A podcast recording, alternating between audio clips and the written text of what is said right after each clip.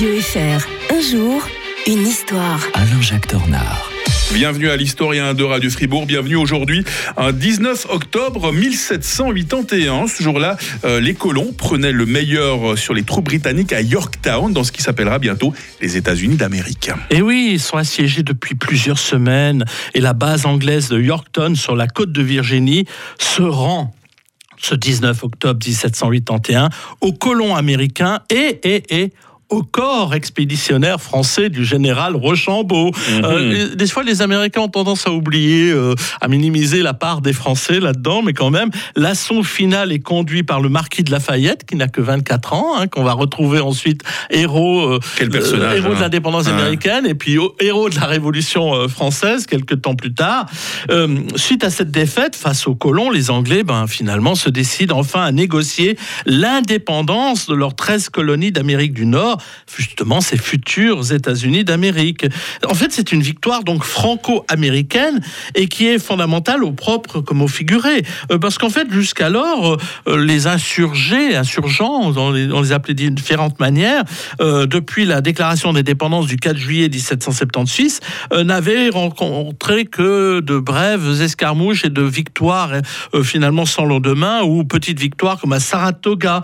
Et en fait, c'est pour cela qu'ils ont été chercher des en Europe et qu'ils l'ont obtenu auprès de Louis XVI avec des soutiens comme Beaumarchais, par exemple, hein, qui va vendre des fusils aux, aux Américains.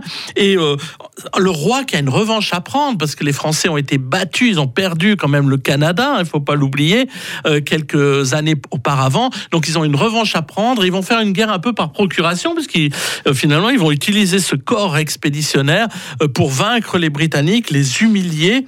Et on envoie 6000 euh, euh, hommes euh, sous le commandement justement de Jean-Baptiste de Rochambeau.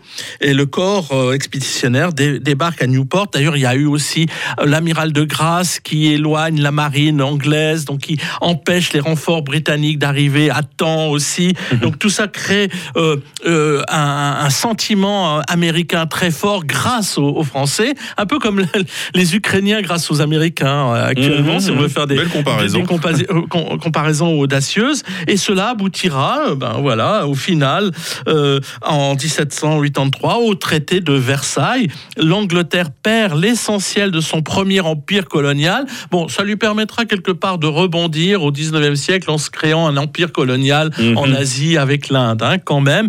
Et pour la France, finalement, ça va coûter très cher, puisque euh, le roi a dû beaucoup s'endetter et endetter la France pour euh, soutenir euh, cette euh, victoire américaine, ce qui fait que la France endettée devra faire appel aux États généraux en Mhm. 1789. Ah bah voilà. Point de départ de la Révolution française. On rappelle l'auteur de la Révolution française pour les nuls avec nous aujourd'hui, Alain-Jacques Tornard, euh, de retour demain. Histoire beaucoup plus récente. Demain, nous serons en 2011 avec la mort du colonel Kadhafi. À demain, Alain-Jacques Tornard. À demain, Mike.